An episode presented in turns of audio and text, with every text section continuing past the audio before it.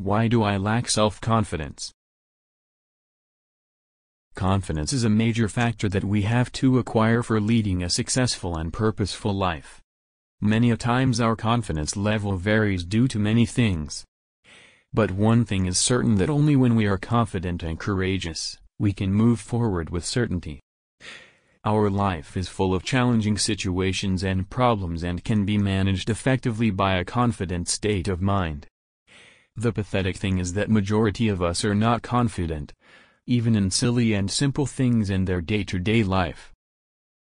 Have you ever questioned your thoughts? Have you ever been judgmental about yourself?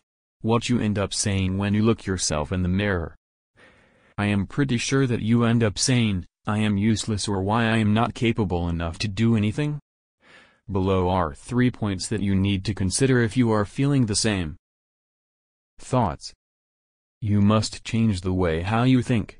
Instead of considering your glass half empty, see it as half full. Try to be positive all the time. The better your thoughts are, the better you feel throughout the day. Boundaries don't feel shy or afraid to say no if you do not want to do anything. Doing anything into pressure will leave you feeling ashamed, unbalanced, guilty and less confident. Beliefs Beliefs are the most vital part of the entire procedure of making yourself confident. Whatever you believe leads your life, and you can change your life by the way you think. If you believe that you cannot do anything and you are just a piece of crap, you will surely feel like one. So, keep appreciating yourself by some kind words like I am capable enough to do anything, I am intelligent, and I am worthy. Realistic feelings of positive self-esteem and confidence actually affect how you react to a situation and how happy you are in your life. Having self-confidence does not mean that you can do anything anywhere. It is all about being positive and accepting yourself, even if your expectations are not met.